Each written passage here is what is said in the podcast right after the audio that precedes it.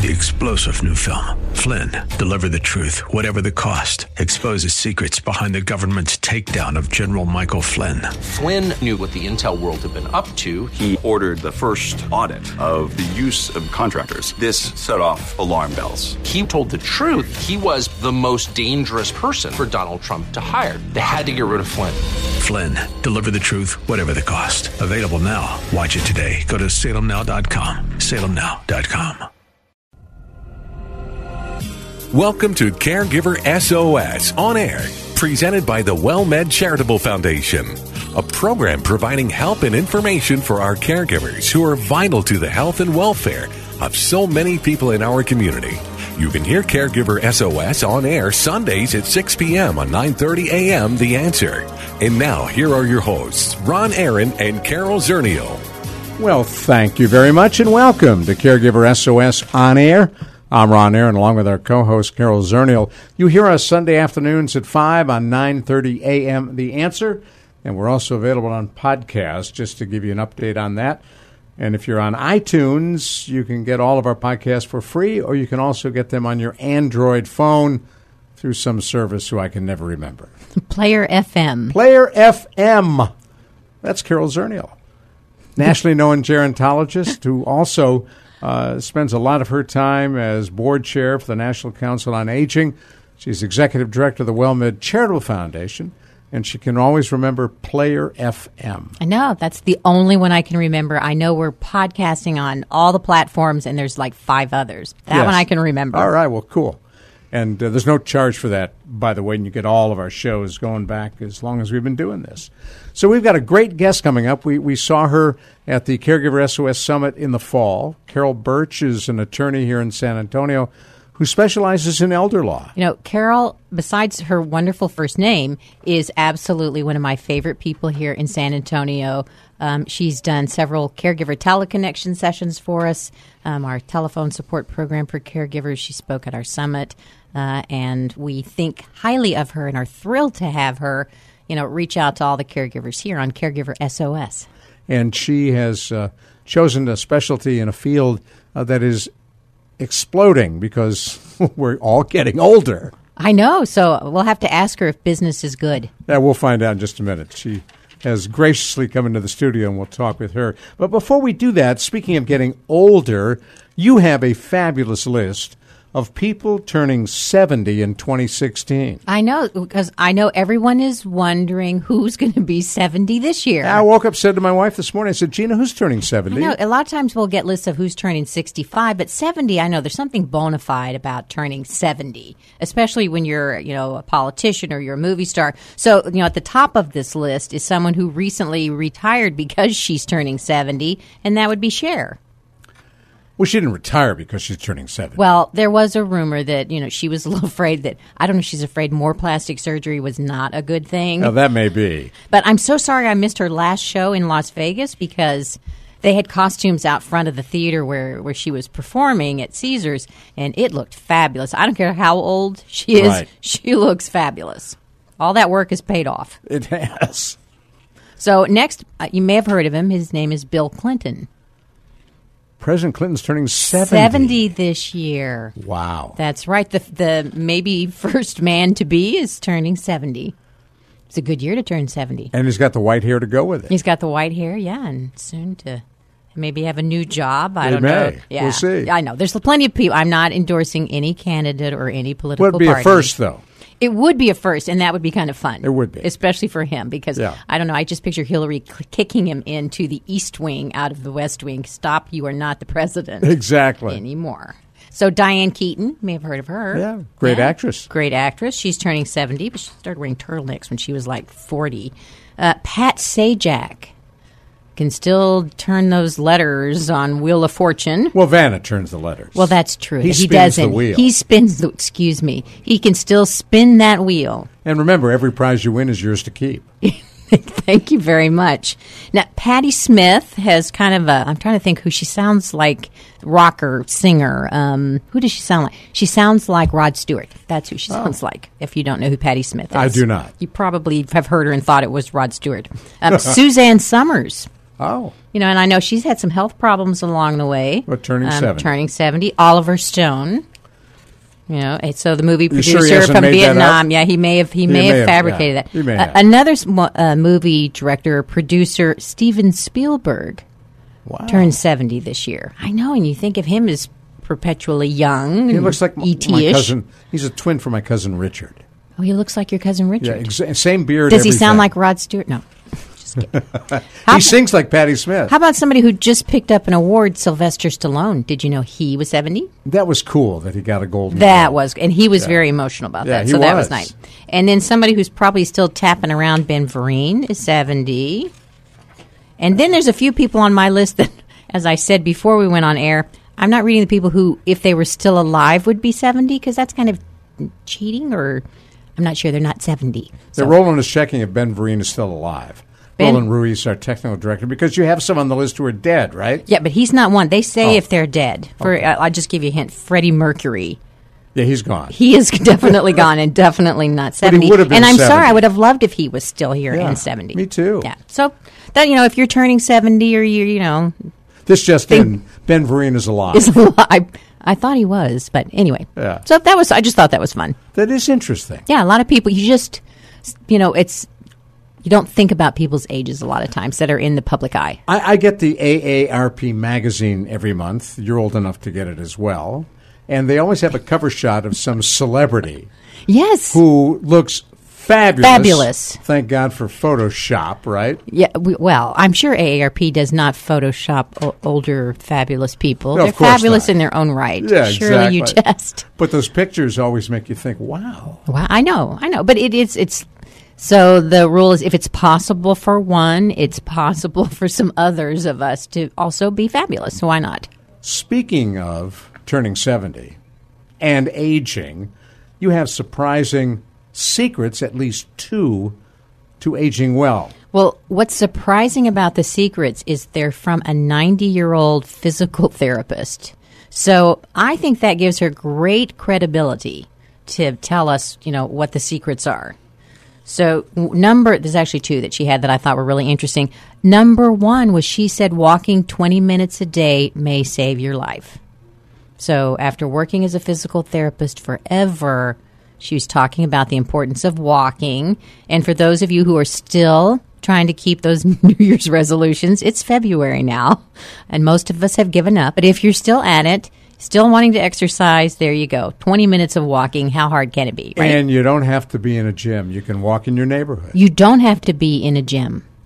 But now, this is totally off the cuff. My son last night informed me what the word gymnasium means. And I hope he's not lying because if you're going to call and tell me that he was absolutely wrong, supposedly it is Greek for naked people exercising. because in the old Greek days, you know, everybody was all buff and they wanted to show off. The Olympics So uh, that's why were that's naked. why that's right. So that's why we wear used to wear spandex because we couldn't really be naked because it's illegal, but it's the next best thing. So gymnasium. woman I know teaches kickboxing and refused to teach in a gym because she said, you know, they're filled with gym divas.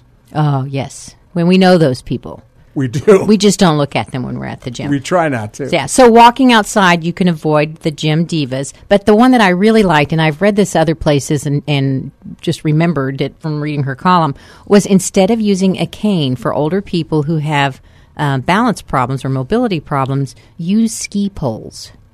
So Oh. number one, um, that you can they adjust easily to your height, so you get that ninety degree angle, which helps keep you upright. They've got you know better grippers, the little prongs on the bottom, and you can actually get walkers. If you've seen people um, practicing walking in a park, they've got adapt. You can adapt your ski poles, and you put a little rocker on the bottom, and it actually rolls off the sidewalk. So it, you don't need snow; that's not required.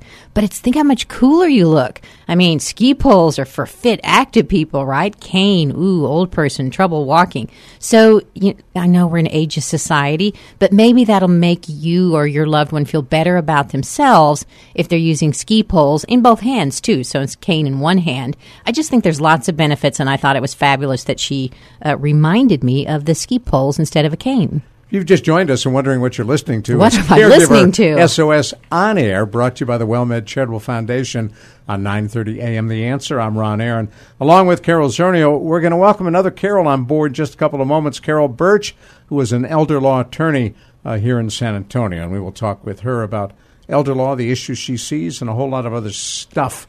You see people now more and more. Canes have adapted to be more than just a point at the end. You see pronged two, three, or four prongs. at the yes, they the have the prongs. Yes, and which provides better stability. That's right. And I don't know the whole candy cane looking cane really is it's always the wrong height. I don't know. I think Right. people trade them. It's like, "Oh, uncle, you know, Fred had a cane, use this." And you know, they're either too tall, too short. People don't realize you actually have to fit the walking stick, whatever it is, Right. to the person. They pay no attention. to Yeah, they just, you know, any cane will do. Now, you have the answer to long term care, two misconceptions about long term care. I do have two misconceptions about long term care. Um, and oh gosh, I was going to tell you his name. C- Sidipto Banerjee. Oh, I've just massacred that name, didn't I? Um, this is from Next Avenue, and he is somebody who is well known in the aging field and is very concerned about these misconceptions about long term care. And I'm willing to bet that Carol has already discovered these um, in her law practice. That would be Carol Birch, our upcoming Up- guest. upcoming guest. Yes. So, num- misconception number one is very few people end up needing long term care. And we talked about this a few weeks ago because they were asking people, how likely do you think it is that you're going to need long term care? And it was like 70% of people said, oh, that's not going to be. People in their 50s said they're not going to need it. So, a study by the National Bureau of Economic Research showed that for, for a 50 year old has a 59% chance of needing long term care. So, more than half percent Right, chance. right. Um, and that pr- after the age of 85, it goes as high as 62%. Well, that would make sense, I Well, guess. it, well, it does make sense. So, but it is a misconception that you will never need long term care. Um, and if you're hedging your bets, I would hedge in the other direction of might need it because it can be quite a shock if you haven't planned ahead. but hypothetically, if, if you were 73, let's just pick a number out of the air, uh, and you don't have any preparation and money and insurance for long term care, what are you going to do? We'll find out. Well, I was going to say, I'm going to ask Carol Birch. I'm going to give her a call and ask her. Exactly. You know, point me in the right direction. So, misconception number two, and we repeat this often, it bears repeating, is that people think that Medicare pays for long term care. I was um, recently in Wisconsin visiting some of my older relatives, and we invited friends over, and one of them said, Well, Medicare will pay for the nursing home costs because they paid for me when I got out of the hospital. Yes, they do uh, when you leave the hospital for a limited number of days. But if you have to live in a long term care facility permanently, no, no, no. Medicare does not pay for that. And they were shocked. And they were shocked. Yeah, she actually did not believe me when I said, I don't believe that's correct. So she said, No, no, I know. And I said, Oh, dear. Yeah. Yeah. So Didn't- it doesn't. Medicare does not pay for No, long term it does not. It does not. and it's a, obviously a big eye opener. Now you've got a really neat uh, topic or two coming up on caregiver teleconnection, which is the telephone system. It's a telephone education and support. Yes. So get on the phone, talk to an expert like a Carol Birch, um, and talk to other caregivers. So coming up in February, we have um, cardiovascular health with a WellMed doctor. Dr. Okuna is going to be talking with us. Um, and then the subject you don't get to talk about very often, a caregiver's approach to sex, dementia, and intimacy. And that will be with Dr. Yvonne Lozano, a PhD, who knows a lot about this particular subject. Interesting. So if you're interested in sex intimacy and don't want to talk to about it to anybody else, here's a safe, confidential way on the caregiver teleconnection. And dementia gets to the question of consent. Well, yes, but that's a whole nother path. It's Oh, you know, thank you but a lot of people with dementia Right. have you know demonstrate and, and have needs. So Right. you know, you Right. want to be able to address that issue. That's coming up on Caregiver Teleconnection. You want to know more about it? Go to Eight, just call 866 390 6491. That's 866 390 6491 or caregiversos.org. She's Carol Zernial. I'm Ron Aaron. You're listening to Caregiver SOS on air. Carol Birch, elder law attorney, up next on 9:30 a.m. The Answer. Ten years ago, Dr. George Rapier founded the WellMed Charitable Foundation. His goal? To support seniors and their caregivers in our community. Today, the WellMed Charitable Foundation has contributed millions to local senior programs that focus wellness, prevention, and living with chronic illness. Their programs improve the lives of our aging population and the people that care for them. Programs like Caregiver SOS Resource Centers, which offer complimentary support programs for those caring for loved ones with Alzheimer's disease, dementia, as well as stroke, cancer, diabetes, chronic lung disease, and heart disease. San Antonio has six Caregiver SOS Resource Centers to help you. For locations or more information, go to caregiversos.org. That's caregiversos.org or call 866 390 6491. And for more information on how the WellMed Charitable Foundation is impacting San Antonio seniors and how you can help out, go to wellmedcharitablefoundation.org.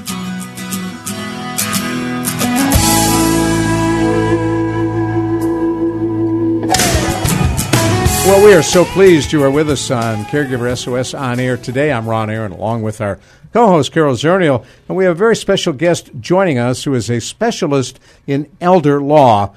Her name is Carol Birch. She is an attorney, earned her Doctor of Jurisprudence from the University of Texas Law School in 1992. So she's had some experience with the law and she has uh, decided uh, to become a specialist in working with seniors. I began that focus in 1996 when she started her own practice. She's a member of a number of groups like the National Academy of Elder Law Attorneys, Bexar County Women's Bar Association, San Antonio Bar Association, and uh, a whole lot more. When I was a kid growing up in, in obits in the Cleveland Plain Dealer, people would also list, and he was a member of the Book of the Month Club. I remember that. Yeah. Yeah, they don't would do have those anymore. No, it's gone. So did you drop that off your list, Carol? You know, my parents were members of the Book of the Month Club. Of course I they was were. I was a member. too. I was a member. I All you had to remember that. you had to remember to send the book back. That's why they went out of business because the F, uh, uh, TC ruled that that really was an inappropriate way to market your services because if you didn't send the book back, You had to pay you for had it. to pay for it. That's right. I have still I still have some books that I really didn't want that I had to pay for, but there are also no books anymore. So if you if you don't Yeah. know where any books are, you don't have a library near you. I still have some old book of the month club Exactly books. right. so thanks for coming in. You're welcome. It's my pleasure. I, I had mentioned to you when uh, when you walked in earlier that uh, I, I enjoyed so much your presentation at the Caregiver SOS Summit this past fall, A- and you've been on several of the teleconnections. uh, yeah, one at least. And what is it that attracted you, other than you've dyed your hair a little gray to fit in with seniors? What is it about elder law? Wow, you didn't tell me you were going to ask me that. Um, It was an obvious question. I don't know. I Look, you're got at a lucky. cocktail party. You're talking to someone, and what do you do? We, but she probably, yeah, we don't say we work with Yeah, older people that's because right. I've told you they'll run and s- not Carol says I'm a gerontologist, and all of a sudden she's alone. so, what, really, what did attract you? Because you're not that old, No, and when I started, I was even younger. right? Uh, right. 20 years ago. Yeah, So um, I was just lucky. It's a growth industry now. Yeah, it, and I was lucky that way too. But I was lucky in that um, I really like elders and I really feel comfortable around them. I don't like young people. Is that okay to say? Yeah, Yeah, it's you all can right. To, yeah, it's all right to say. Yeah, that's fine. I know because you know when I was in school, I uh, my uh, whatever you call it, mentor, guide, whatever in college was always like, "You want, you don't want to work." She'd say, "You don't want to work with those old people. You need to be a social worker and work with young children." I'm like, "I don't want to work with children," and it, she just could not understand that That's at right. all. Well, Yeah. today, if they remade The Graduate, Mr. Robinson would say, uh, not plastics, he'd say elder law, right? He would. It's a growth industry. it is. I'm lucky to be in it. I'm grateful. Well, tell me when, when people think about uh, the issues they face growing older, they don't automatically think of an elder law attorney, but there are a number of, of things that come up in our lives where we should. I agree. I think that I just had a call today from a woman whose mom gave her her house and then mom died. And I had to ask her, well, what exactly did she do to give you her house? And, sh well, we notarized a piece of paper. And I suggested that if you're dealing with something as expensive and important as a house, it might be worth it to talk to a lawyer before you give it to your kid. So that Because houses don't transfer without deeds and titles and what have you. Just notarizing a piece of paper is not sufficient. And then giving things away may you might have to pay some, some taxes, uh, gift taxes, some other things that maybe you weren't expecting. It could impact your eligibility for Medicaid to pay for your long term care if you need that. In this case, she was lucky mom went and died, but It could have been, yes. But if mom had wanted had needed to go to the nursing home, then mom would have had to pay for the next five years because she gave her house away Mm-hmm. without Well, selling explain at market that, price. because folks listening won't understand that. So, uh, if and this was a question that I know Carol wanted the answer to, which was how how do you spend down and, and explain why that's important if somebody doesn't really have the money for long term care or nursing home care. Medicaid will cover it, but there's a catch. There is a catch. Medicaid doesn't want to cover it if you can afford to cover it yourself. Now, if you're a couple and one spouse has to go into the nursing home, they do prevent what they call spousal impoverishment, and they do that by making sure that the spouse at home is allowed to keep a certain amount for sure, and then the spouse in the nursing home ha- can spend down. But you don't want to give away your assets because if you do that, Medicaid says you've got enough to give away, you don't need our help. Wow. So, you know, I just one of the pieces that I pulled today in preparation for the show that was the cost of long term care. So, you know, why would people even worry about spending down? Um, in some parts of the country, a, a nursing home, the average cost of a nursing home care, a private room, is ninety four thousand dollars. Wow. Um, in other pla semi-private room, eighty-two thousand. Assisted living, forty-one thousand. Adult ca- adult daycare, eighteen thousand, and care in the home is approximately twenty-nine thousand. So the average person, like if I'm a spouse and my uh, my spouse has to go into a facility or get care at home, um, then I'm going to spend probably twenty-four thousand, at least twenty-four thousand a year of my, and you know that's about all my Social Security probably, or more than my Social Security. Yeah, yeah, it's expensive. I recently wrote a piece, I write for local community news, and did a piece on uh, nursing homes, memory units, Alzheimer's uh, care facilities, and you're talking six, seven, eight thousand a month. In our Not a lot of people can afford that here. Right, Yeah, It's real dollars. right. And in Carol's is. case, she's made clear her husband Ernie knows he's going in a home because she's not yes, caring my, for him. Me, me, Carol. Yes, Oh. I've told Right. my husband that I'm going to put him in. I'm, I'm, you know, get ready, pack your bags. The minute you get Alzheimer's, off you go. Yes, I'm not breaking any confidence here. She said it on the air many times. Right. But getting back to Carol Birch, Yes. um, you know, that's one of the things that an elder law attorney can do is in advance, you know, one of the things that my husband and I need to do is go visit Carol and talk to her about, you know, getting, because I do, I would seriously put him in a nursing home if he had Alzheimer's eventually.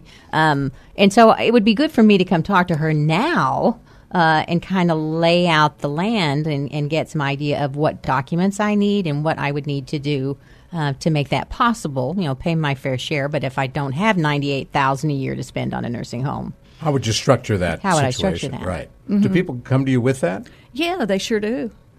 in enough time to take care of their issues? Some come in enough time. Most people come to me when it's a crisis, when mom just broke her hip and is gone uh, is going to need to stay into the nursing home, and how are they going to pay for that? So, what can people do? Let's say, you know, the person that just broke their hip, um, they need to go into a nursing home now. Is there are there any mechanisms that they might be able to use to help um, offset some of that? Yes, you know, especially if the couple's combined monthly income is below a certain amount. This year it's two thousand nine hundred and eighty dollars and fifty no, yeah, two thousand nine hundred eighty dollars and fifty cents a month. If their combined monthly income is below that, we can preserve a lot of assets for both of them, probably as much as they have. But if their combined monthly income exceeds that amount, then we have to try some other steps. So, preserving assets is one of the things um, that you help families do, or any elder law attorney would help a family do. Yes, that's true. And you deal with uh, uh, certainly the issues related to uh, when someone's incapacitated. Uh, they'll need a power of attorney. They'll need someone who can manage their medical and personal affairs. Ideally, they take care of that when both the parties are competent. Well, they definitely take care of it when, when the party giving power of attorney is competent because if it's too late, if you're incapacitated, then you don't get to give a power of attorney. And in those cases, you need a court order?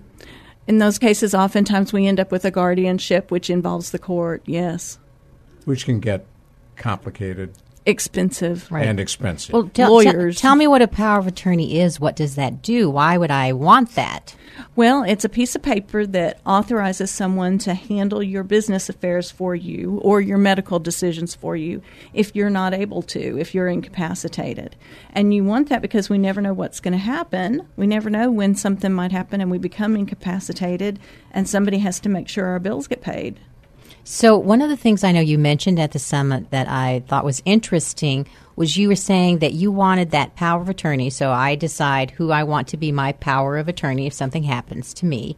I make those decisions, and I might not want the same person for finances as health. I might want somebody else making health decision that's not doesn't have the purse strings.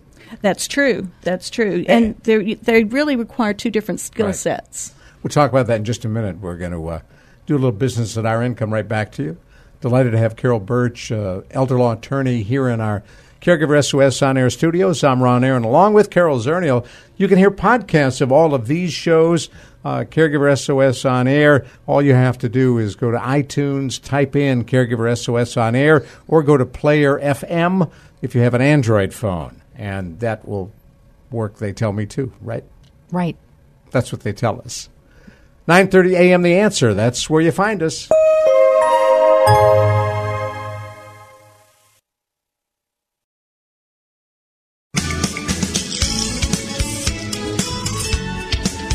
Well, thank you for keeping our dial set for you to listen to Caregiver SOS on air. I'm Ron Aaron, along with Carol Zernial on 9:30 a.m. The Answer. Carol Birch, an elder law attorney, is with us in our Caregiver SOS on air studios. She's here in San Antonio. We'll give you a phone number later in the show, and folks can call. Uh, you don't send them a bill when they call you to say hi, right? Well, I am a lawyer.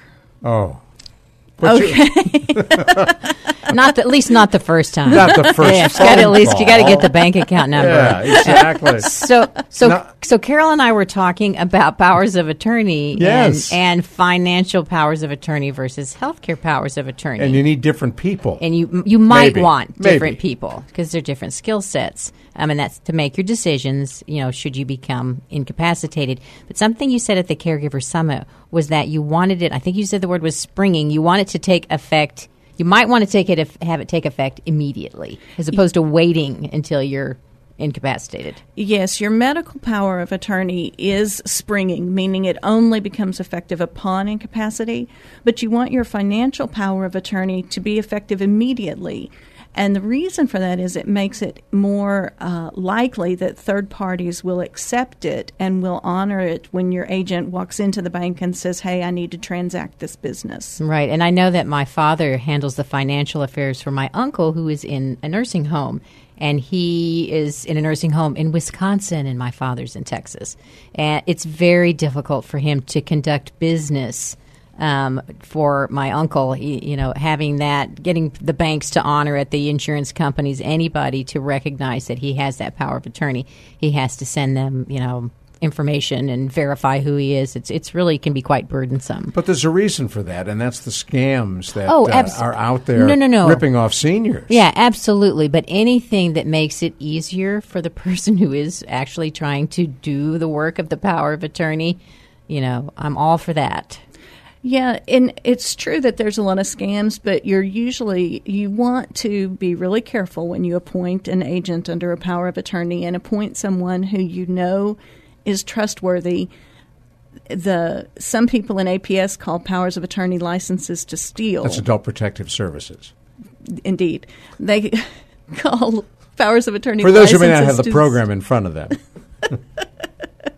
to steal. And unfortunately, that's the case, but that's because some folks make poor choices or they let the bad kid stick it in front of them and say, Here, mom, sign here. And they don't say, Well, first, I want to talk to my elder law attorney. And do those documents have to be notarized, witnessed? Your financial power of attorney needs to be notarized and it can also be witnessed. I have mine witnessed and notarized to enhance the likelihood of acceptance. Your medical power of attorney can either be witnessed or notarized. And we we have talked before about medical powers of attorney, and you want to be careful uh, who you appoint because if you have, for example, uh, end of life provisions, you have an advance directive, and you made very clear what you want to have happen. Uh, often, if you appoint a loved one or someone close to you, they may not follow through on, on what your wishes are because they don't want to let you go. Well, it is a really hard thing, but you've got to appoint someone who's going to be an advocate for you. Right. I know. Um, I have my. I talk about my great aunt. My. I hope my great aunt doesn't know how much I talk about her on the air, but um, but she, you know, she's picked somebody who is not a family member. Um, for both of those powers of attorney because she didn't want to burden the family members, and it was really a business arrangement. She picked um, an elder law attorney uh, that's also a friend of hers that she felt would respect her wishes for her health care wishes um, and then somebody else for finances. Well, and cool. she felt that that was important to ha- to not have the emotional conflict that can occur when you appoint a family member, which was an interesting perspective. I think it's a good perspective, but folks also have to be aware of the the the how that's going to tear at the family members, Right. If when they're, not, involved in the decision. Exactly. Right. Right. That's a good point. So you can tell she's already seen it all. You have. well, well, so I'm going to go back to something we were talking about earlier. You, we, you briefly ran across spousal impoverishment. Can can we just talk? Because I know there's so much fear out there. You know, if I, I'm not going to put my loved one in a nursing home because the state's going to come after my house and I'm going to be poor. And we just hear that again and again. Um, from the caregivers that we work with. So, for example, in Texas, um, if a, you know mom goes in the nursing home and dad's still at home, what's the threshold of, of income that he can keep, and what really happens on mom's side in terms of Medicaid taking over? What's the state might or might not do? Well, you didn't exactly ask this question, but I think you're talking about estate recovery. Yes, Medicaid And- estate recovery uh-huh. and and the sp- spousal impoverishment. So, what does he get to keep? Okay. He gets to, it's a little bit complicated, but basically he gets to keep one half of the total countable assets up to uh, an amount that changes each year. This year it's $119,220. She keeps $2,000. She can have access to no more than 2000 Per month. But no, total assets Oh. Yeah, total assets. total assets. His income can be whatever he brings in. He keeps his income. It's her income that might go to the nursing home or might be diverted to him depending on how much he has. That goes back to that 2980 I mentioned. Mm-hmm. But I want to be sure that people understand that while you are living, the state is not going to take your house. There is no estate recovery. So if she dies first and dad's still living, he's in the house, or even if he's not in the house, he's still living, the house there's no estate recovery. He keeps the house. So you're never going to be kicked out on the street because your spouse went on to Medicaid. That's correct. And there are conditions under which, even after he passes, the house may be able to stay in the family. That's true. There are several exceptions. If you have an unmarried child who's been with the family, who's lived in the house for more than 12 months, um, there's also something we can do called a ladybird deed that uh, passes the house outside of probate so it avoids estate recovery that way. And so you What's can a arrange- ladybird deed? Well, I'm not going to get too technical on you. I don't know Thank if you. can understand That's kind it. of you. but it's a way that we can pass the house outside of probate so that it immediately upon the death of the grantor, the parents, passes to the kids. and probate doesn't touch it. Probate doesn't, doesn't touch it. and Medicaid estate recovery doesn't touch it either. That's correct. Ever? Ever. Because you're selling to some third party somewhere. Yeah. Well, you could. The kids could then sell it if they want to. Oh, cool. So see, Nobody already- knows that. No, very few people know that, and that's why you know we do talk about the importance of elder law attorneys on the show. It's one of the reasons we wanted to have Carol uh, give us examples because there are just so many things that we don't know. It's very specialized, and a lot of people do try to do things less expensively on the internet, pull down documents, read information. But, you know, as a professional in the field of aging, I certainly would not recommend doing that. There are, there are times when it, it really pays, it's worth the investment to spend the money. Um, and I think talking to someone like Carol and an elder law attorney to get your finances and your legal issues all lined up, particularly for caregivers out there. Mm-hmm. Because think of the worry you have. You're a caregiver, you're caring for your spouse, you're caring for your parents. I mean, do you see families that are just stressed in crisis? What's that like? Well, I was going to say um, it's almost draining for my staff because folks are in such crisis, they are in such pain, and they really need a lot of handholding, which can be draining for my staff. But on the other hand, it's so gratifying to be able to help them that that sort of cuts the Right, because once the they get things settled, they know what's going to happen. You know, the, one of the biggest issues with caregivers is that feeling that there's no solid ground underneath our feet. Yes. you know, we're taking care of someone and we just don't know what's going to happen. Nothing feels right, uh, and it can be very, very uh, mind easing to have someone say, "This is what's going to happen." Uh, you know, good, bad, whatever. At least you know, and you can move forward from that. Yeah, I think that one thing we give that's most important to our clients is peace of mind. What are some examples of what causes these kind of familial crises? The, the feeling of stress, uh, drowning, quicksand. Well, a lot of what Carol just said, feeling like you don't really know what the next step is, you don't really know what you're supposed to be doing. I think that most of my clients, the children or the, the spouses who are caregivers, just feel extremely tired. They're exhausted all the time, and then they're required to think through things like a Medicaid application. Which isn't that complicated, but it's a lot of, of tedious questions and it's overwhelming to have to face that along with everything else. Are, are there categories of typical kinds of problems that come to your office? Yes, um, folks come to me for things like wills and trusts, powers of attorney. They come to me for things like um, uh, long term care planning, Medicaid, that kind of thing, uh, guardianship, and also uh, probate when someone's died. And in guardianship, uh, for folks who are listening uh, who may not understand what's involved, if uh, you're concerned that your mom or your dad can no longer care for themselves, can no longer make decisions, uh, they haven't done anything about powers of attorney, uh, what can you do and how does that work? Well, we really want to avoid guardianship if we can. We're going to try everything else, uh, even if the person has some limited capacity. We're going to see if we can't do a financial or medical power of attorney because guardianship is so expensive and so onerous. And now the laws since 2015, the legislature has made it even harder to uh, get a guardianship because they want to keep. Um, a person to the least restrictive alternative.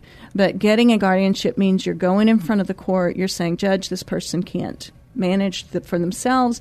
I should be appointed to take care of it. I'm thinking of the case that got a lot of attention here involving uh, Tom Benson, uh, Cincinnati, New Orleans. I mean, San Antonio, New Orleans is where he hangs out most of the time. Uh, owns the New Orleans wealthy, Saints. owns the Saints, owns the. Uh, The Viking or did own the Vikings. Oh, that's No, somebody that's else. Red McCombs. That's he owns somebody else. San Antonio. We own He lots owns of a basketball team down there. Mhm, he uh, does.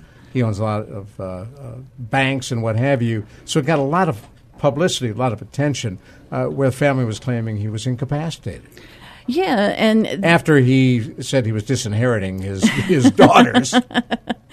that was a a really sad case, but really representative of uh, what we see when we have someone with diminished capacity.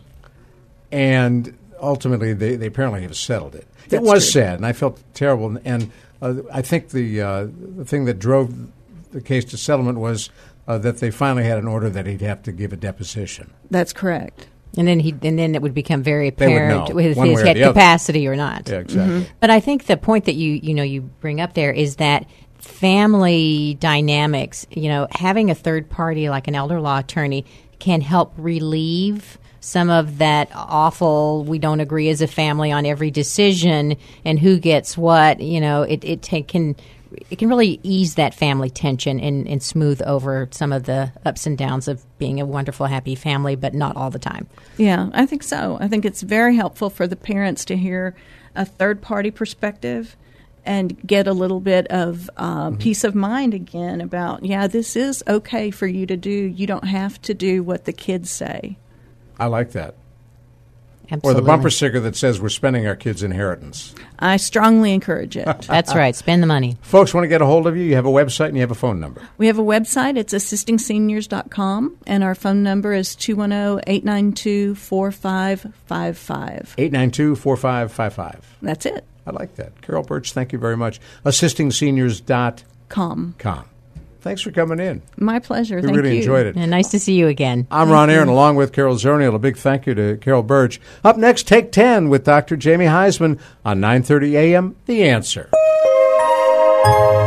Ten years ago, Dr. George Rapier founded the WellMed Charitable Foundation. His goal, to support seniors and their caregivers in our community. Today, the WellMed Charitable Foundation has contributed millions to local senior programs that focus wellness, prevention, and living with chronic illness. Their programs improve the lives of our aging population and the people that care for them. Programs like Caregiver SOS Resource Centers, which offer complimentary support programs for those caring for loved ones with Alzheimer's disease, dementia, as well as stroke, cancer, diabetes, chronic lung disease, and heart disease. San Antonio has six Caregiver SOS resource centers to help you.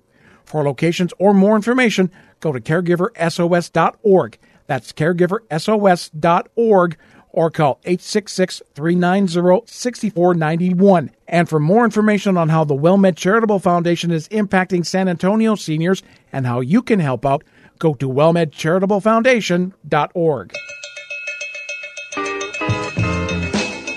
This is the fun part of our program. Not that all of Caregiver SOS on air isn't fun, but take 10, which we do at the end of each of our shows.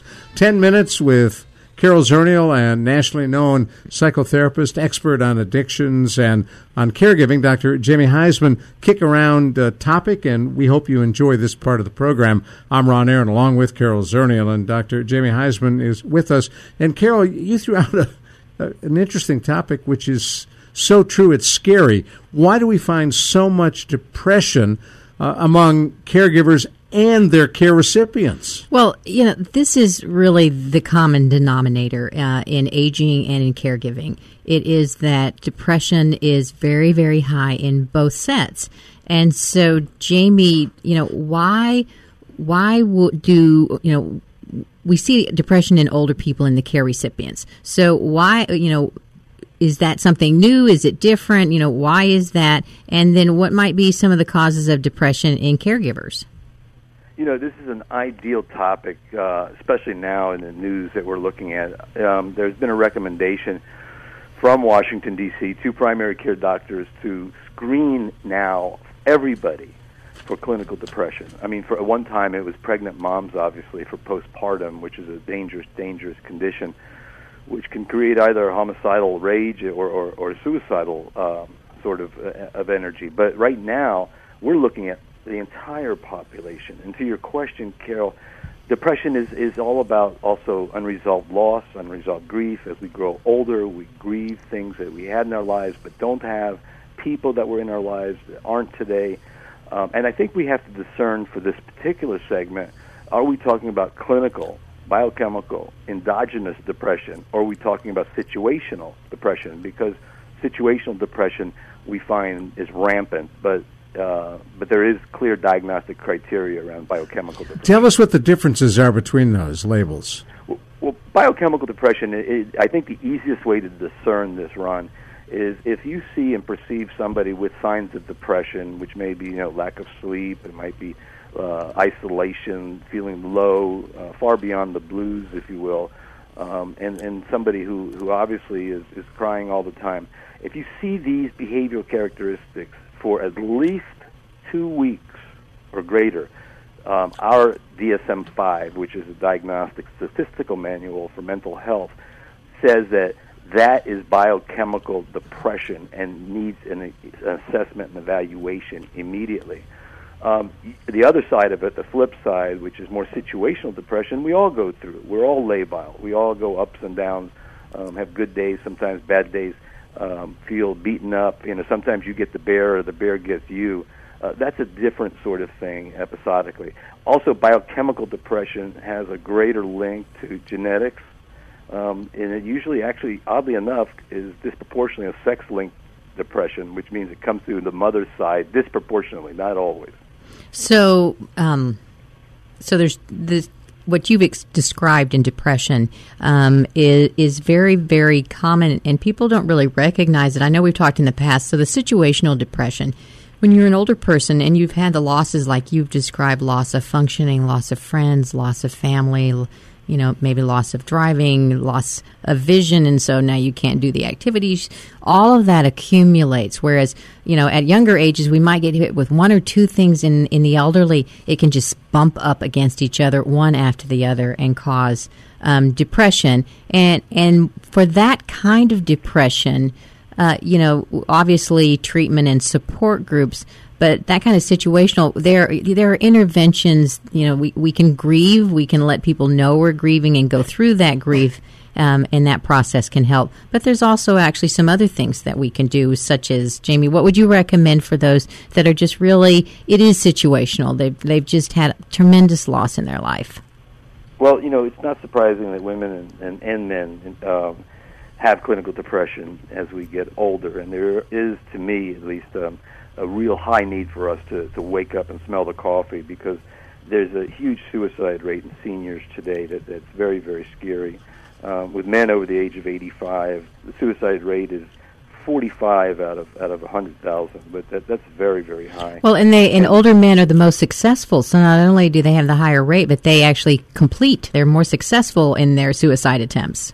Absolutely, Carol. Absolutely, and um, often, you know, as you said, even with women, uh, it, they, though it's tragic, no matter how you look at it, uh, it is often a cry for help, and and you you'll see one as the man will use a gun for the for or something like you said. It's very finite and done deal, and often with women, you'll see them, um, you know, use pharmaceuticals or or drugs and, and something that is more of that reach out for help. But to your point, uh, I truly believe the number one hedge uh, against depression um, is cognitive therapy and group work. Now, when I say group work, it's very difficult to find group therapy in many communities today. I am talking literally now about support groups. The beauty of Caregiver SOS and what you do in, in, in throughout the state of Texas is you provide support groups in real time, and you have people in all seats around you who can actually monitor they know the emotional lability of the person in front of them, and they can reflect back to them. So, my number one thing is, is to get therapy and to get somebody who's knowledgeable in geriatric care and get yourself a support group. Let me come back to suicide for, for just a quick moment because you laid out uh, what a huge risk and threat it is, especially to men 85 and over.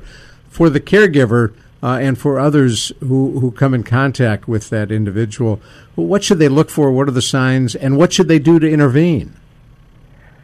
Well, in depression itself, it's a good question, Ron. Um, there are things to look for. There's an unusual fatigue that their loved, you know, that they, people know the uh, how your loved one is or was, and, and if you see that fatigue entering or, or the energy getting lower and lower, that's something to be concerned about. Losing your interest in favorite activities um, is another huge one. Also, look for unexplained uh, weight loss, um, change of sleep habits, um, feelings of worthlessness, and also, as we all know, and it seems to be something we hear, but is very, very true. Look for somebody who is actually starting to give away personal items and uh, of their own, and understand. And this is very important that not all people who are about to commit suicide are showing you overtly depression. Some of them have come to peace and are actually going to do it with a smile on their face. Yeah, that's a very good point. And the other thing that uh, I think it's important, and and Carol, I didn't mean to jump in on this, but uh, to say to that individual, uh, "Are you thinking of killing yourself? Are you thinking of taking your own life?" Uh, that won't trigger suicide, but you may get answers that lead you to get them help right away. Touche, touche. I think we dance around this.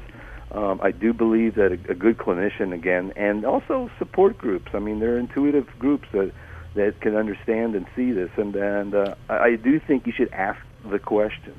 And what we do as clinicians, we'll determine that people always, unfortunately, somehow have suicidal ideations. It's kind of a fantasy. Um, you know, I, this is going to kill me. If I don't get this, I'm going to hang myself. You hear things like that and um, and those are not the things that, that, that we're talking about. So. Well, um, so quickly in just a little bit of time that we have, let's talk about the caregivers. So we see depression in caregivers as well, and it's probably you know the different causes, but there's situational depression that impacts the caregiver. Correct? Absolutely, and this is also Carol where burnout and compassion fatigue comes in. Um, you've heard me talking constantly about this this topic, especially with caregivers.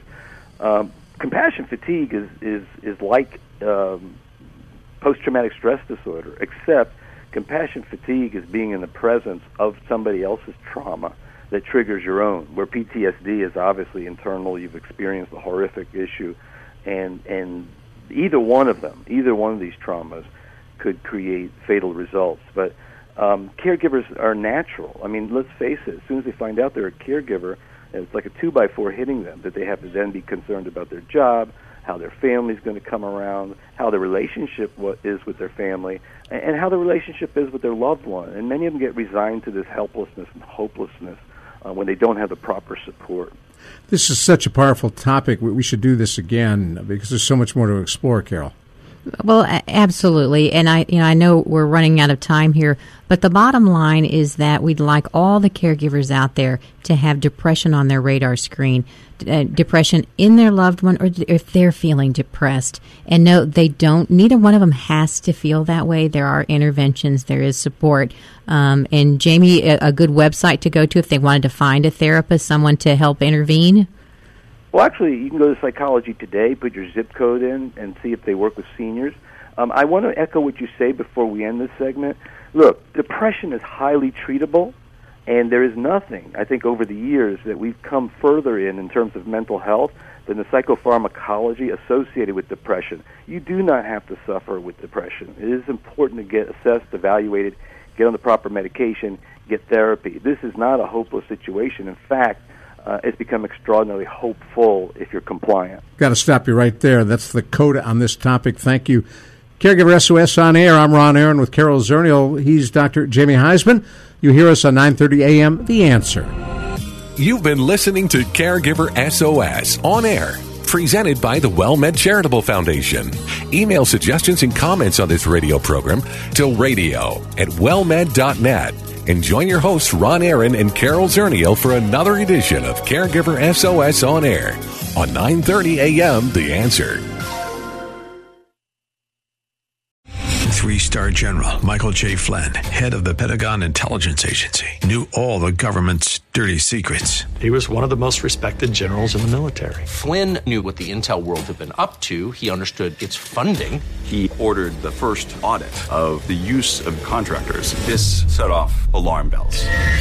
The explosive new documentary, Flynn, Deliver the Truth, Whatever the Cost, uncovers the facts behind this scandal. Flynn told the truth. He was the most dangerous person for Donald Trump to hire. I find out the worst enemy that I'm going to face in my life is right here in America. They took my assessment and they wanted me to change it. And I was like, I'm not changing it. They had to get rid of Flynn with in depth interviews, archival footage, and never before seen personal records of the man behind the headlines. I just felt like I was drowning. Flynn, deliver the truth, whatever the cost. Available now. Watch it today. Go to salemnow.com. Salemnow.com.